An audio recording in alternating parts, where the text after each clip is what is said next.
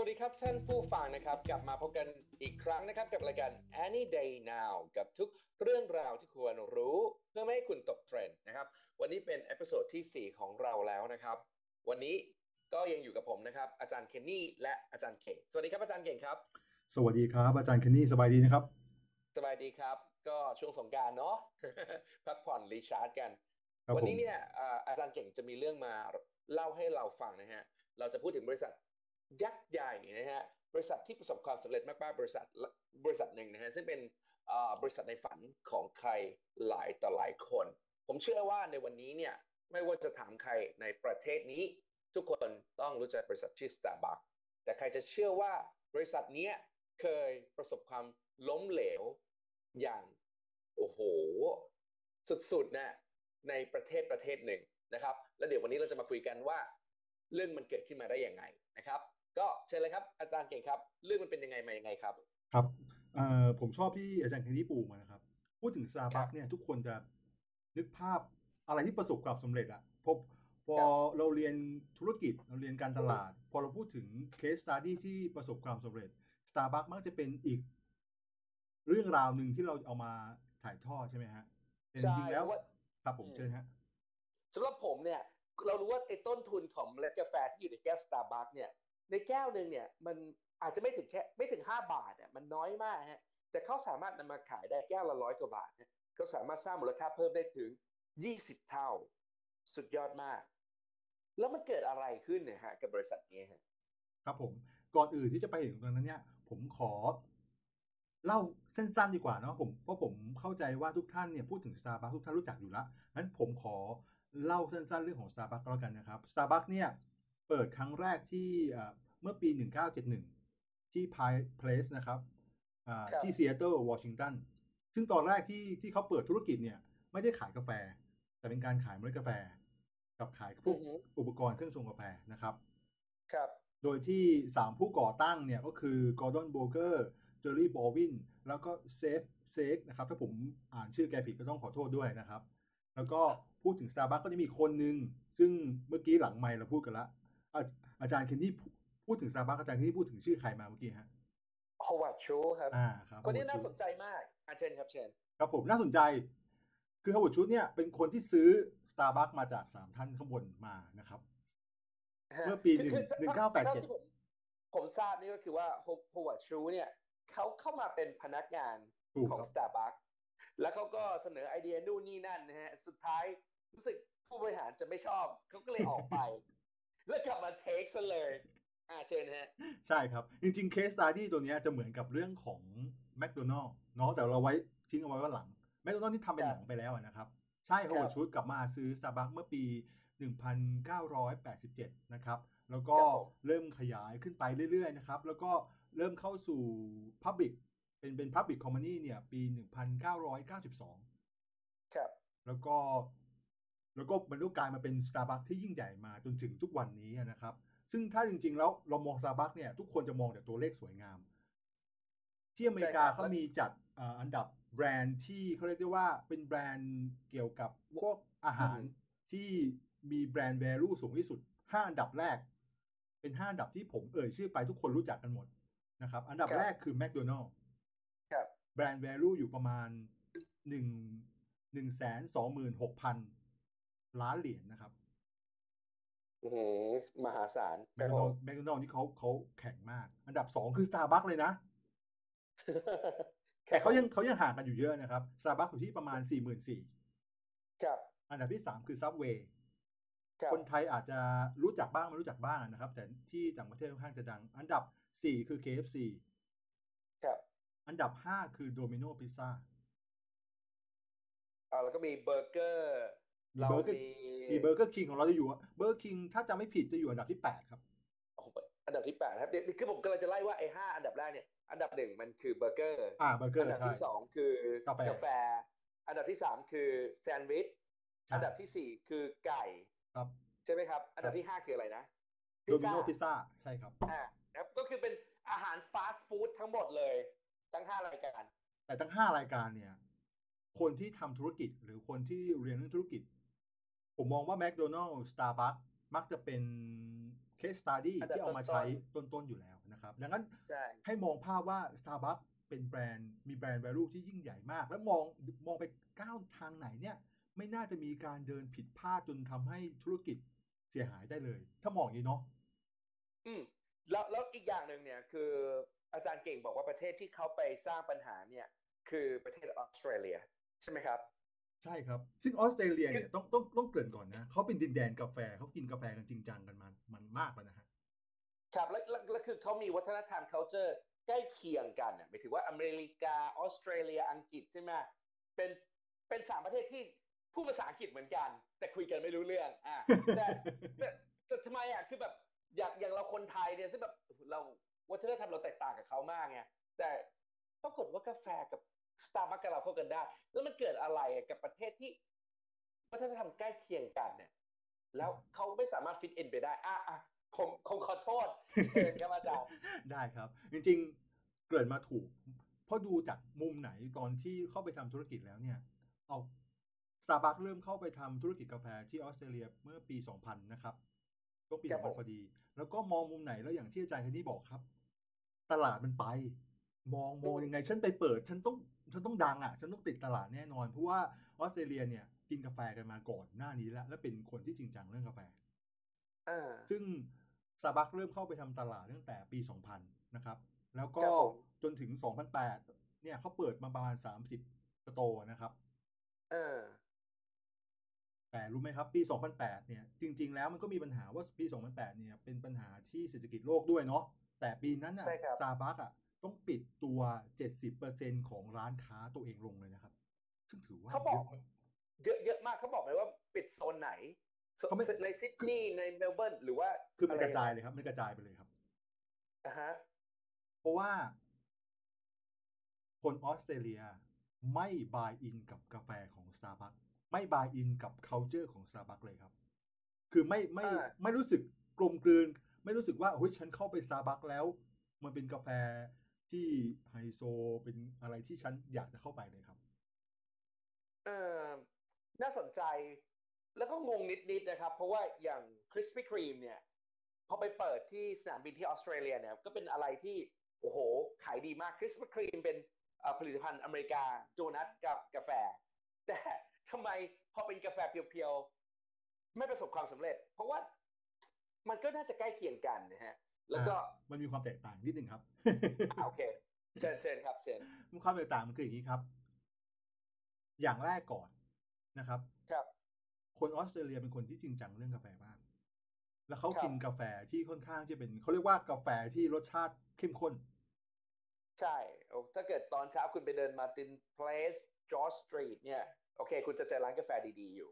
แต่เป็นร้านกาแฟเล็กๆนะไม่ได้แบบ ดูไฮโซเหมือนสตาร์บัคนะอะใช่เชิญครับใช่เอ่อร้านกาแฟเล็กที่เป็นเรียกว่า local store หรือร้านกาแฟท้องถิ่นเนี่ยอยู่มีอยู่เยอะมากถูกไหมครับใช่ดังนั้นอะใช่ในออสมเตรองเลียมองเป็นตย่นั้นลาดอะ มองจากภาพ Starbucks อะฉันไม่เปิดร้านฉันต้องฉันต้องมีคนเข้า ใช่ ถ้าเกิดคุณเป็นอยู่ดาร์ลิงฮาร์เบอร์หรือยังไง คือมันมันขายได้อยู่แล้วอะแล้วแล้วมันมันไปพลาดตรงไหนฮะ มันพลาดอย่างนี้ครับ อย่างแรกก่อนเราต้องเข้าใจ Starbucks ก่อนเขา โ o บ r ชูเนี่ยเขาค่อนข้างที่จะชัดเจนของเขาระดับหนึ่งนะ เวลาเราเข้าไปเขาจะมีเขาจะมีเขาเรียกว่าเป็นเหมือนกฎห้าข้อห้าสิ่งที่เขาสร้างร้านของเขาขึ้นมาเลยนะครับเขาเรียกว่าอืม sight sound smell touch and taste คือก็คือสัมผัสทั้งห้านั่นแหละ สัมผัสทั้รูงปห้ารสกลิ่นเสียงสัมผัส คือซาบัใช่ไหมเราสังเกตว่าเราเข้าไปที่สาขาไหนก็ตาม พวกเนี้ย เราจะรู้สึกเลย เอาผมผม ผมให้แฟนพันธ์แท้ซาบัก ปิดตามัดผ้าปิดตาเลยนะ แล้วเดินไปซาบักแล้วแบบย้ายย้ายรู้เดินเข้าไปซาบักเขาก็รู้ว่าเฮ้ยกลิ่นนี่คือกลิ่นซาบักเสียงประมาณนี้คือเสียงซาบักเอาจริงๆนะอืมอืมอืมอืมอืมอืมอืมซึ่งอันนี้แหละเป็นจุดที่ทำให้เขาล้มเหลวที่ออสเตรเลียครับ เป็นหนึ่งในหนึ่งในเหตุผลนะ เพราะอะไรรู้ไหม เพราะกาแฟซาบักนั้นเป็นกาแฟที่ไม่ใช่กาแฟเข้มข้น อ๋อรสชาติ อะเรื่องรสชาติหนึ่งละซาอันบักนี้ยอมรับเพราะว่าเพื่อนที่เป็นคอกาแฟจริงๆ จะบอกว่าเขาจะดื่มดีนแอนเดลาลูกาใช่ไหมเขาจะไม่ดื่มสตาร์บัคเขาบอกว่ากาแฟสตาร์บัคจริง ๆ รสชาติไม่ได้ดีสักเท่าไหร่ เหมือนจะไปหนักกว่านั้นนะเมื่อกี้อะอะเชิญเชิญเชิญอ่าจริง ๆ ครับอ่าอ่าจากที่พูดถูกใช่ครับ กาแฟซาบักเนี่ย เน้นหวานครับ อย่างแรกเลยคือรสชาติไม่ถูกปาก ไม่ถูกปากคนออสเตรเลีย อย่างที่สองราคาแพงกว่า ครับ และอย่างที่สามที่ที่น่าสนใจก็คือ เขาไม่มีเมนูอาหารท้องถิ่นเข้าไปในร้านกาแฟ อืม ไอ้คำว่าเมนูอาหารท้องถิ่นคืออะไรครับ คือวัฒนธรรมของคนออสเตรเลียครับ เวลากินกาแฟเขามักจะมีอาหารเช้ามีเบรคฟาสต์มีอาหารตอนมีเช้ากินด้วยเกลมีอะไรทานตอนเช้าอ่าใช่ใช่ครับแล้วอาหารพวกเนี้ย ประเด็นมันคือ ตัว Howard Schultz เองเคยมีประเด็นครั้งหนึ่งที่พยายามที่จะเอาชุดอาหารเช้าเข้าไปขายที่สตาร์บัคอเมริกา ฮะ แล้วประเด็นมันคือมันทำให้หนึ่งในห้าสัมผัสนั้นนะมันเสียไปอย่างหนักๆเลยคือ smell คือกลิ่น ครับ คุณเคนนี่นึกภาพอาจารย์เคนนี่นึกภาพว่า ปกติเข้าไปสตาร์บัคก็ได้กลิ่นกาแฟถูกไหมครับ ใช่ครับ แต่คราวเนี้ยมันจะมีกลิ่นเบคอน มันจะมีกลิ่นอย่างอื่นเออเข้ามาปะปนนะครับ ซึ่งมันมันเป็นสิ่งมีที่เวอร์จิมายอ่า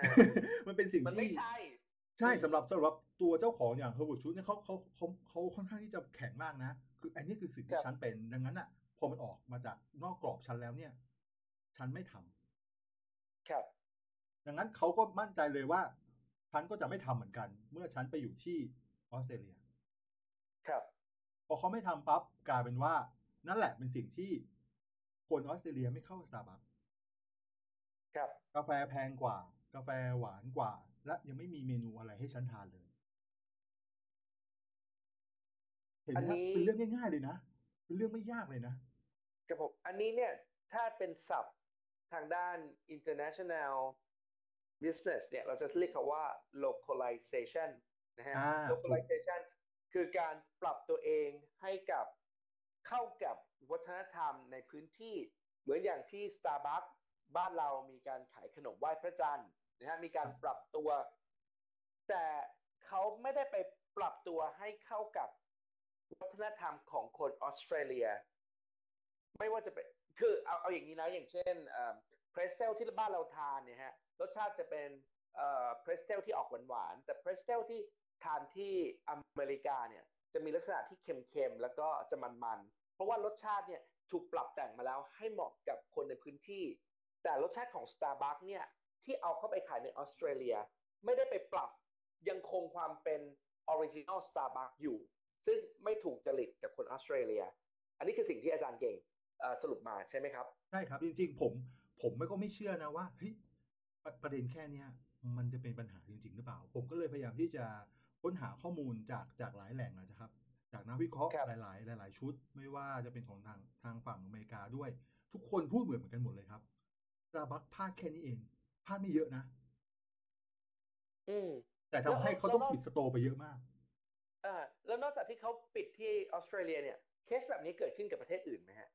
จริง ๆ มีครับ มีหลังจากนั้นมีอย่างที่อินเดีย แต่อินเดียอาจจะไม่ใช่ เอาจริงโอๆเคแต่แต่อินเดียอาจจะไม่ใช่ปัญหาเรื่องเมนูท้องถิ่นอะไรละอินเดียเนี่ยปัญหาเรื่องราคามากกว่า ครับ เพราะว่าสตาร์บัคไปอินเดีย จะบอกว่าสตาร์บัคที่อินเดียจะต้องทำให้ราคาถูกกว่าสตาร์บัค global เลยเป็นไปได้ไหมครับ ไม่ได้สตาร์บัคจะไม่ทำอย่างนั้นอยู่แล้ว ถูกต้องฮะมาเมืองไทยราคาก็น่ากลัวมาก ดังนั้นสตาร์บัคเขาเขายึดยึดเขาเรียกว่าเหมือนคัมภีร์ไบเบิลของเขาอยู่แล้ว เขาก็เลยไม่เปลี่ยนดังนั้นตลาดอินเดียเขาเลยกลายเป็นว่า ผมจะไม่อินเดียจะไม่เหมือนออสเตรเลียเขาไม่ถึงขั้นขาดทุนโหฬารเพียงแต่เขาไม่สามารถเติบโตไปได้ในในตลาดที่เขาต้องการ เพราะว่าคนที่มีตังค์คนที่มีเงินพอที่จะซื้อกาแฟแก้วละร้อยกว่าบาทในอินเดียนั้น เป็นคนจำนวนที่น้อยมากเท่านั้นเอง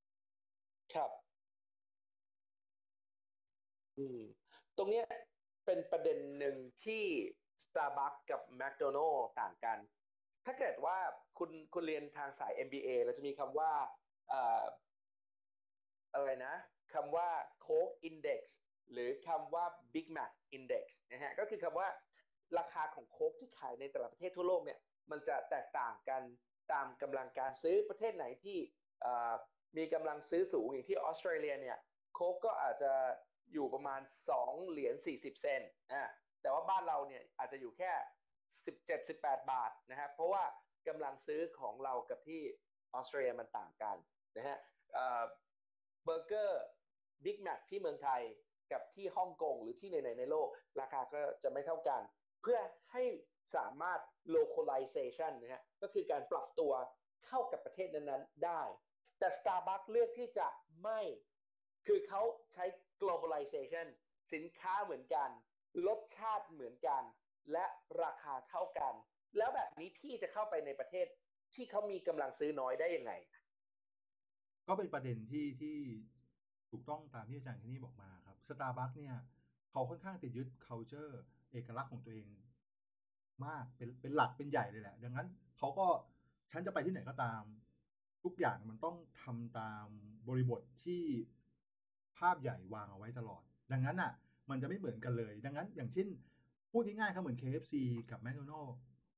บ้านเราเนี่ยมีเมนูที่ไม่เหมือนกับชาวบ้านชาวช่องเลยนะครับ ครับเราเราจะไปเจอเมนูแปลกๆของ KFC หรือ McDonald's ที่ไม่มีทางไปเจอที่อเมริกาเด็ดขาดอ่าฮะคือคือแม็กบ้านเราจะเผ็ดกว่าเอ้ยไม่ใช่อะไร KFC บ้านเราจะเผ็ดกว่าเขามีการปรับรสชาติให้ตรงกับบ้านเรามากขึ้นใช่ไหมใช่ครับ คือ แบรนด์อื่นเนี่ยมีการ localization เข้ามาชัดเจน แน่นอนว่าเขายังใช้ sense ตัวอื่น หรือว่าภาพลักษณ์สีของของรูปแบบร้านเนี่ยยังเหมือนกับที่อื่นอยู่ เพียงแต่ว่าอาหารซึ่งเป็นเหมือนเป็นสินค้าหลักเขาพยายามจะปรับตัวเองเข้ากับคนที่เขาเป็นเป็น target customer หรือเป็นกลุ่มเป้าหมายจริง ๆ ในแต่ละประเทศ ส่วน Starbucks นั้น ด้วยผมก็เข้าใจ Howard Schultz นะ ผมก็ยังคิดกลับไปว่า เอถ้าผมเป็น Howard ตอนนั้นทำไมผมไม่ทำผมก็จะบอกว่าเพราะว่าผมประสบความสำเร็จโดยวิธีการทำและวิธีการคิดแบบนี้มาตลอดดังนั้นผมมั่นใจว่าตลาดออสเตรเลีย ซึ่งเป็นตลาดกาแฟใหญ่ที่สุด ผมทำเนี้ยยังไงผมต้องทำได้ เขาคิดอย่างเดียวว่า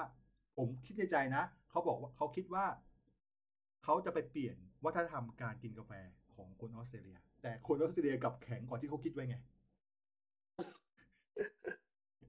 อันนี้คือปัญหาใหญ่ที่เขาเกิดจากเกิดที่ออสเตรเลียดังนั้นจะเห็นได้ว่าจริง ๆ แล้ว ปัญหาไม่ได้มีอะไรมากเลยนะครับ ปัญหาไม่ได้เป็นเพราะวิธีการคิดที่ผิดจนมหันเลยนะ แต่ว่าเขาไม่สามารถปรับตัว localize เข้าไปกับตลาดที่เขาเขาต้องการที่จะเจาะเข้าไปได้นั่นเองนะครับ ซึ่งตอนนี้ต้องยอมรับว่า Starbucks ในสมัยใหม่ สมัยเนี้ยเราพูดถึงปี 2019 นะครับ คุณคนนี้จะเห็นว่าอาจารย์นี้จะเห็นว่าเขาเริ่มที่จะเอาเมนูอาหารเข้ามาบ้างละ ที่มันไม่ได้มีกลิ่นแรงมากนัก เมืองไทย จับมือกับ partner หลาย ๆ เจ้า เพื่อจะเพิ่มเพิ่มกิมมิคให้กับร้านมากขึ้นนะครับ ผมมองว่าซาบักก็ปรับตัวแล้วแหละ ตอนนี้เริ่มปรับตัวเริ่มเรียนรู้จากสิ่งที่ผิดพลาดมา แต่ว่าความผิดพลาดครั้งที่ใหญ่ที่สุดเมื่อปี 2008 นั้นเรียกได้ว่าเสียหายไปร้อยกว่าล้านเหรียญเนี่ยก็ไม่ใช่เล่นนะ ครับไม่ใช่เล่น อีกอย่างหนึ่งที่ผมคิดคิดได้เนี่ยก็คือว่าประเทศออสเตรเลียเป็นประเทศที่ปราบเซียนมาก ๆ นะฮะ สมัยผมอยู่ออสเตรเลียประชากรน่าจะประมาณ 14 ล้าน แต่ตอนนี้ไม่รู้เท่าไหร่แล้วอาจจะ 16 ล้าน แต่ประชากรมากกว่าครึ่งหนึ่งในประเทศออสเตรเลียเนี่ยไม่ได้เป็นคนที่เกิดในประเทศออสเตรเลียครับ เป็นประชากรที่ immigrate นะฮะเข้ามาจากประเทศอื่นๆฮะ migrate มาจากต่างประเทศนะครับ เพราะฉะนั้นในเรื่องของวัฒนธรรมมันจะเป็นประเทศที่มีวัฒนธรรมย่อยค่อนข้างเยอะมาก อาหารที่ขายในออสเตรเลียเนี่ยก็จะมีกลุ่มคนที่ชอบทานที่แตกต่างเนี่ย มีร้านอาหารจีน ร้านอาหารญี่ปุ่น ร้านอาหารเวียดนาม มีอาหารฝรั่งเศส อิตาเลียนมันจะมีชุมชนของมันอยู่เยอะมากฮะในขณะที่สตาร์บัคเนี่ยมีความเป็นอเมริกันจ๋าเพราะฉะนั้นพอเข้าไปเจอสังคมที่มันแบบโอ้โหพหุวัฒนธรรมขนาดนั้นเนี่ยมันก็เลยอาจจะเป็นอีกเหตุผลหนึ่ง ซึ่งทำให้ Starbucks เนี่ยไม่สามารถกระแทกตลาดออสเตรเลียได้ โดยยิ่งยิ่งความที่ Starbucks เนี่ยเป็นแบบ globalization คือใช้กลยุทธ์ ทั่วโลกเหมือนกันหมด โดยไม่สามารถที่จะปรับ localization เข้าไปเนี่ยในประเทศที่เป็นพหุวัฒนธรรมอย่างออสเตรเลียเนี่ยเราเลยเห็นภาพได้ชัดครับว่าเขาไม่ประสบความสำเร็จเลยในประเทศนั้นแล้วในปัจจุบันเนี่ย Starbucks ในออสเตรเลียกลับมาประสบความสำเร็จหรือยังฮะก็ยังครับ แล้วตอนปัจจุบันเนี้ยเมื่อปี 2008 ก็มีปัญหาใหม่แล้วนะครับที่ออสเตรเลียเหมือนกัน 2018 ปัญหาอะไรฮะอ่าคือ Starbucks เนี่ย ที่ประเทศกรีซอะครับ Starbucks ยังแพ้เชนกาแฟอยู่กับอยู่เจ้าหนึ่ง ซึ่งเป็นโลเคอลที่นั่นนะครับ ชื่อ Miguel Coffee Community เป็นเป็นเป็นร้านกาแฟเชนของทางฝั่งกรีซนะครับ ซึ่งกรีซตลาดประเทศกรีซเป็นอีกตลาดหนึ่งที่ Starbucks ยังไม่สามารถเจาะเข้าไปได้นะครับ ถ้าเทียบกันแล้วเนี่ย ตัวมิเกลเองเนี่ยผมอาจจะอ่านออกเสียงผิดเนาะมิเกลเองเนี่ยมีร้านค้าร้านกาแฟ 200 กว่าร้านที่ กรีกส่วนซาบักมีแค่27ร้าน อืมและมิเกลตอนเนี้ยเขาไปทำตลาดออสเตรเลียด้วย แล้ว work กว่าไหม work กว่า ความแตกต่างมันมาจากที่อาจารย์เคนนี่พูดเมื่อกี้เลยครับ มิเกล business model ชัดเจนเลยครับ ผมปรับตัวเองให้เข้ากับโลก ให้เข้ากับคนท้องถิ่นอือฮะแล้วเขาปรับยังไงบ้างครับ ตอนเช้านะ ฉันจะเปิดตอนเช้าเลย เอ่อแล้วก็มีแล้วก็แบบ เป็นที่นั่งสบายๆ มีอาหารเช้า พอรุ่งสายๆเนี่ยก็จะไปเริ่มเป็น soft drink juice drink อะไรพวกเนี้ยแล้วก็มีเป็น coffee stand coffee to go คือคือเขาปรับให้เข้ากับวัฒนธรรมของคนที่นั่นจริง ๆ นะฮะอืมซึ่งมันเป็นคนละขั้วกับกลยุทธ์ของทาง Starbucks ชัดเจน ครับทำให้ตอนเนี้ย ปัญหาใหม่ที่นักวิเคราะห์พูดถึงกันกับ Starbucks กับออสเตรเลียคือท่าทางจะกู่ไม่กลับ คือคือคงจะไม่ถึงขั้นถอนออกจากประเทศ แต่ว่า เติบโตยากมาก ทั้งที่ตลาดกาแฟในออสเตรเลียเนี่ยครับ ในปี 2018 เนี่ย มีมูลค่ากว่า 6,000 ล้านดอลลาร์นะครับอืม แต่แต่ผมผมยังคิดนะ อาจารย์เก่ง ผมว่า Starbucks เนี่ยยังสามารถเล่นประเทศออสเตรเลียได้ ยังไงฮะ อย่างแรกนะ ถ้าเป็นผมเนี่ย Starbucks ควรจะไปเปิด ร้านกาแฟตามมหาลัย ตามสนามบิน แล้วก็แหล่งท่องเที่ยวรวมถึง CBD ของเขานะฮะเหตุผลก็เพราะว่า Starbucks เป็นประเทศที่มีนักศึกษาจากเออไม่ใช่ออสเตรเลียเป็นประเทศที่มีนักศึกษาจากต่างประเทศมาเรียนเยอะมากนะฮะเพราะฉะนั้นเนี่ยกลุ่มที่เขาควรจะไปจับก็คือเป็นพวก expat พวกนี้แหละ นักศึกษาคนทำงานในออฟฟิศใช่ไหมครับ นักท่องเที่ยวสามกลุ่มนี้เนี่ยจะทำให้ Starbucks สามารถแทรกซึมเข้าไปในประเทศออสเตรเลียได้ง่ายกว่า ถ้าเกิดเขาไปเน้นจับคนที่เป็นแบบโลโก้แบบโลโก้เรียลออสเตรเลียเลยเนี่ย ผมว่าน่าจะยาก เห็นเห็นด้วยครับ มุมนี้เห็นด้วยอย่างมากอะนะครับ ผมมองว่าจริงๆแล้ว โอกาสของ Starbucks กับออสเตรเลียคงไม่ถึงขั้นว่ามันมันเป็นไปไม่ได้ เพียงแต่ว่าอาจจะต้องปรับวิธีคิดแล้วก็ต้องใช้เวลา มันจะไม่เติบโตรวดเร็วเหมือน Starbucks Thailand ขนาดนั้นนะฮะของคนไทยเนี่ยต้องยอมรับว่าเรา รับวัฒนธรรมของ Starbucks เข้ามาได้อย่างรวดเร็วนะ ผมมองว่าของเราเร็ว เป็นเพราะว่าคนไทยเป็นประเทศที่รับวัฒนธรรมอื่น ๆ ได้เร็วนะฮะเราเราเป็นเป็นประเทศที่รับวัฒนธรรมได้ง่ายกว่านะฮะเทียบกับหลาย ๆ ประเทศ มันก็เลยทำให้สินค้าต่างชาติขายที่เราได้ง่ายเลย ครับเห็นเห็นด้วยเลยทั้งที่ถ้าถ้าเรามองเทียบกันเนี่ย ค่ากาแฟของเรากับค่ากาแฟที่อเมริกา มันดูแล้วด,ด้วยถ้ามันเทียบกับค่าครองชีพเนี่ย มันแทบที่จะแบบเฮ้ยมันต่างกันมากอยู่นะ แต่ Starbucks บ้านเราเนี่ย ผมก็ไม่เคยเห็น Starbucks ที่ไหนว่าง ไม่เคยเห็นบาริสต้าว่างเลยนะ ไปที่ไหนก็ตาม ไม่ว่าเป็นซอกซอยไหนเนี่ยจะเต็มตลอดขนาดที่แถวบ้านผมครับกรุงเทพกีทา ซึ่งถือว่าค่อนข้างที่จะออกมาไกลๆแล้วนะ ไม่ไม่ค่อยมีคนเท่าไหร่ครับ มี Starbucks เปิดที่ตรงคอมเมดี้มอลแล้วเหมือนกัน แล้วคนเยอะเหมือนกันนะครับ อืมถือว่าเป็นเป็นอะไรที่น่าสนใจในตลาดเมืองไทย แต่ย่างอย่างอย่างไรก็ตามนะครับ บทเรียนของ Starbucks กับออสเตรเลียมันทำให้เรามองกลับมาในมุมของการทำธุรกิจในในมุมของการตลาดนะครับ ว่า localization หรือการคิดในมุมของคนที่เป็น target customer ลูกค้าของเราจริงๆ ที่เราไปเจาะเนี่ย บางครั้งบางคราวมันเป็นสิ่งที่สำคัญมากนะ ถึงแม้เราพยายามทำตัวให้ ดูเป็น globalization ให้มันดูแบรนด์เป็น global แค่ไหนก็ตาม แต่คุณต้องเข้าใจถึงวัฒนธรรมของคนท้องถิ่นด้วย ไม่งั้นคุณจะไปเจาะตลาดของเขายากมาก อันนี้คุณอาจารย์นนี้เห็นด้วยไหมฮะใช่ครับวันนี้ผมว่าไอไอไอเรื่องที่อาจารย์เก่งนำมาพูดวันนี้ มันคือเรื่องของการปรับตัวให้กับให้เข้ากับวัฒนธรรมของลูกค้านะครับผมว่ามันเป็นเป็นเรื่องหลักเลยก็คือเรื่องของวัฒนธรรมเรื่องของการ localization การปรับตัวให้กับเข้ากับพื้นที่นะครับ และอีกอย่างหนึ่งเนี่ยที่เราได้คล่องเข้ามาด้วย ก็คือการปรับตัวให้เข้าคือการเลือกกลุ่มลูกค้า อย่างที่เมื่อกี้เราบอกไปว่า Starbucks พลาด เพราะว่าเขาไปมองกลุ่มคนออสเตรเลียทั้งประเทศ แทนที่เขาจะไปจับกลุ่มของนักท่องเที่ยว กลุ่มของนักศึกษากลุ่ม expat ครับในเรื่องของการจับกลุ่มตลาดเนี่ยนะครับ ในศัพท์ทางด้านการตลาดมันจะมีอยู่อยู่คำว่า STP ใช่ไหมครับ segmentation target market positioning นะครับ คือการเลือกตลาดที่คุณจะเข้าไปนะฮะซึ่งมันก็จะไป cross กับอีกวิชาหนึ่งก็คือวิชานวัตกรรมนะฮะในการเลือกกลุ่มลูกค้าของคุณเนี่ยในวิชานวัตกรรมเขาจะบอกว่ามันจะแบ่งเป็นกลุ่ม innovator early adopter adopter late adopter แล้วก็ laggard นะฮะ เอาเอาคร่าวๆนะครับ ก็คือว่าในการที่คุณจะเข้าไปทำตลาดเนี่ย คุณไม่สามารถขายคนทั้งประเทศได้นะฮะคุณจะต้องหากลุ่มคนที่พร้อมจะเป็นลูกค้าของคุณนะฮะเหมือนกับพระพุทธเจ้าครับท่าน enlighten ใช่ไหมท่านท่านท่านตัดสรู้นะฮะท่านก็เอาไอไอเดียของท่านนะฮะใส่กระเป๋าเจมส์บอลเดินไปขาย แต่ถ้าเกิดว่าท่านเอาไปขายแบบคนทั่วไป มันก็ไม่ได้ฮะเพราะฉะนั้นคนแรกที่ท่านจะเอาไปขายได้ก็คือปัญจวัคคีย์ทั้ง 5 เพราะกลุ่มนี้เป็นกลุ่มที่เป็น educated มีความรู้ แล้วพอรู้เรื่องนี้ก็สามารถที่จะเอาไปกระจายต่อได้นะฮะเพราะฉะนั้นเหมือนกันถ้าเกิด Starbucks เนี่ยจะทำตลาดเนี่ยเขาไม่สามารถที่จะมาถึงขายทุกคนได้ เขาควรจะเลือกเจาะกลุ่มที่เหมาะสมนะฮะเป็น innovator แล้วก็ early adopter ให้ได้ก่อน แล้วค่อยจะทำให้ตลาดของเขาเติบโตไป เพราะฉะนั้นวันนี้ผมว่าเราได้ได้เจาะเข้าไปในเรื่องของ วัฒนธรรมเรื่องของ localization เอ่อ target market รวมไปถึงการหาใครที่เป็น innovator หรือลูกค้าตัวจี๊ดที่จะเป็นแรงบันดาลใจให้ธุรกิจของคุณเติบโตไป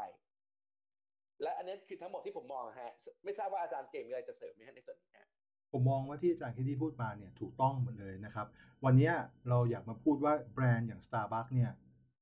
เรามองว่าเขาไม่ไม่น่าจะมีก้าวที่ผิดพลาดได้ แต่เขาก็มีก้าวที่ผิดพลาดอยู่เหมือนกันนะครับ ดังนั้นอะไม่ว่าคุณจะทำธุรกิจอะไรก็ตาม มันอาจจะมีจังหวะที่คุณเดินผิด เพียงแต่ถ้ามันเป็นก้าวที่เดินผิดแล้วเราปรับตัวเองได้ ผมมองว่ามันไม่มีประเด็นประเด็นอะไรมากกับธุรกิจนะครับ เราพูดถึงประเด็นที่ Starbucks ล้มเหลวเนี่ย จริง ๆ แล้วออสเตรเลียก็ยังเป็นตลาดที่สำหรับ Starbucks ทั่วโลกเนาะไม่ได้ใหญ่ขนาดนั้นนะครับ เพราะว่าอย่างไรก็ตามเนี่ยจำนวนร้าน ทั่วโลกของ Starbucks เนี่ยเติบโตมาทุกปีนะครับ ปี 2018 เนี่ยมี Starbucks ทั่วโลกถึง 29,324 สาขา และทุกปีตั้งแต่ปี 2007 ขึ้นมาเนี่ย เติบโตทุกปีไม่มีไม่มีปีไหนที่มีแค่ปีเดียวมั้งครับที่น้อยลงมาครับคือปี 2008-2009 ช่วงที่มันมีปัญหาเศรษฐกิจโลกครับ หลังจากนั้นเนี่ยจำนวนร้านค้าของ Starbucks เนี่ยเรียกได้ว่าขึ้นตลอดนะฮะและมีตัวเลขหนึ่งที่น่าสนใจ ผมอยากจะคุยกับอาจารย์ที่สั้น ๆ ด้วย Starbucks ปี 2018 นะครับ revenue worldwide นะ ทั่วโลกนะ อยู่ที่ 24.72 บิลเลียน ก็คือแต่เป็น revenue จากเครื่องดื่มที่ 14.46ครับแปลว่าเขาจะมีเงินจากฝั่งอื่นอยู่อีกประมาณ 10 เลยนะอ่าฮะ เห็นไหม คือประเด็นตัวเลขนี้น่าสนใจคือ revenue ทั้งหมดนะ 24.72ครับ แต่เป็นเงินที่เป็น revenue ที่มาจากพวกเครื่องดื่มทั้งหลายเนี่ย14.46 ครับ แปลว่ายังมี revenue จากตัวอื่น หรือว่ารายรับด้านอื่นเป็นตั้ง 10 10 billion นะ คิดว่าอะไรฮะผมพยายามคิดเหมือนกันนะ ก็คงอาจจะเป็นอาหารเป็นของพรีเมียมที่อยู่ในนั้น ใช่ใช่ คือเรามองว่าซาบักเนี่ย ไม่ได้ขายกาแฟอย่างเดียวนะ เงินเงินเงินที่ได้มาครับ ต้องยอมรับว่าเขาสามารถที่จะ upsell ได้เก่งมาก เมื่อคุณสร้างแบรนด์ value คุณค่าของแบรนด์คุณสูงขึ้นมาเมื่อไหร่เนี่ย อะไรที่เป็นตาสตาร์บัคขายได้หมดอยู่แล้ว ดังนั้นอย่างเช่น พวกแก้วกาแฟอาจารย์ที่นี่เข้าไปสตาร์บัคครับ ผมถามเอาถามตรงๆเลยนะ ในมุมของนักการตลาดเลยคิดว่ามันแพงไหมครับ โอ้โหราคาน่ากลัวมากจะยังขายได้ไหมซื้อเยาวราชของผมควรเหมือนกันเลย ราคาถูกกัน ไม่ถึงหนึ่งในสามด้วยที่ผมมันมันขายได้ใช่ที่ผมยกตรงนี้มาพวกผมจะบอกว่า การสร้างแบรนด์ ถ้าคุณสามารถสร้างคุณค่าของแบรนด์คุณได้อย่างชัดเจนเนี่ยบางครั้งเรื่องมันอยู่ทางอ้อมหรือรายรับทางอ้อมเนี่ย มันจะมีช่องทางให้คุณเล่นได้เยอะเลยนะ ดังนั้นอะสำหรับนักการตลาดสำหรับคุณทำธุรกิจเนี่ยอย่ามองแค่ขาเดียวครับ บางครั้งสิ่งที่เราทำอยู่นั้น มันอาจจะสามารถที่จะแปลงมาเป็นเงินในช่องทางอื่นได้อีกนะครับโอ้จริง ๆ ถ้าเกิดคุณพูดเรื่อง Starbucks โอ้โหมันมีอีกเยอะมาก ไม่ว่าจะเป็นเรื่องของไอ้โมเดล subscription มีนู่นนี่นั่นอีกเยอะ แต่ว่าวันนี้เรามาพูดถึงเรื่องของความล้มเหลวของ Starbucks ไว้วันหลังอาจารย์เก่งจะมาพูดในเรื่องของความสำเร็จของ Starbucks ก็น่าสนใจดีเหมือนกันเนาะครับเดี๋ยวพูด บ่อยๆ เนี่ยจะหาว่าได้ ได้รับเงินมาจาก Starbucks กันนะครับ จริงๆแล้วก็ไม่เกี่ยวหรอกครับ จริงๆผมมองว่าที่ที่มาคุยเรื่องเนี้ยเพราะว่าไปทางไหนอะไม่ว่าจะเป็นติ่ง Starbucks คือผมก็ทาน Starbucks นะเดี๋ยวเดี๋ยวจะหาว่าผมอะไร ผมก็ทาน Starbucks เพียงแต่ว่าผมเองจะเหมือนที่อาจารย์คนนี้บอกครับ ผมชอบกาแฟที่ค่อนข้างจะเข้มหน่อยดังนั้นอะ Starbucks อาจจะเข้าไปทานบ้างแต่ไม่บ่อย แต่เรามองไปทางไหนเราอ่านบทความมาก็ตาม เรามักจะเจอ บทความของ Starbucks ที่ประสบความสำเร็จเป็นส่วนใหญ่อืมก็เลยอยากบอกเฮ้ยก่อนที่ประสบความสำเร็จ มันก็มีก้าวบางก้าวที่เขาสะดุดเหมือนกันนะ เป็นก้าวที่เราอือฮึน่าจะเอามาเรียนรู้สำหรับแบรนด์ขนาดนี้ที่สะดุดแล้ว แต่เขาก็ยังเดินหน้าต่อไปได้นะครับ วันนี้ก็สำหรับผมก็จะมีประมาณนี้ครับผมกับผมก็ยังไงขอบคุณอาจารย์เก่งมากนะครับ แล้วก็ก็ขอบคุณเอ่อทุกท่านนะครับที่อยู่กันมาจนถึงตอนนี้นะครับ กับรายการ Any Day Now กับทุกเรื่องราวที่ควรรู้ เพื่อไม่ให้คุณตกเทรนด์นะฮะ ส่วน episode หน้าจะมีเรื่องอะไรยังไง เดี๋ยวเรามาว่ากันครับ วันนี้ก็ขอบคุณและก็สวัสดีครับ สวัสดีครับ